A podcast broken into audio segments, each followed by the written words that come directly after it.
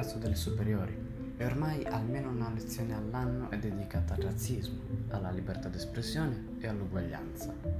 Nonostante ciò, durante queste lezioni il pensiero degli alunni è pilotato dai professori e dagli ospiti, anche perché chi avrebbe il coraggio di dire quello che pensa davanti, alla preside, a tutti i prof e a tutti gli alunni della scuola, che sono sempre lì ad aspettare un modo per sentirsi superiori criticandoti senza pensare a se stessi.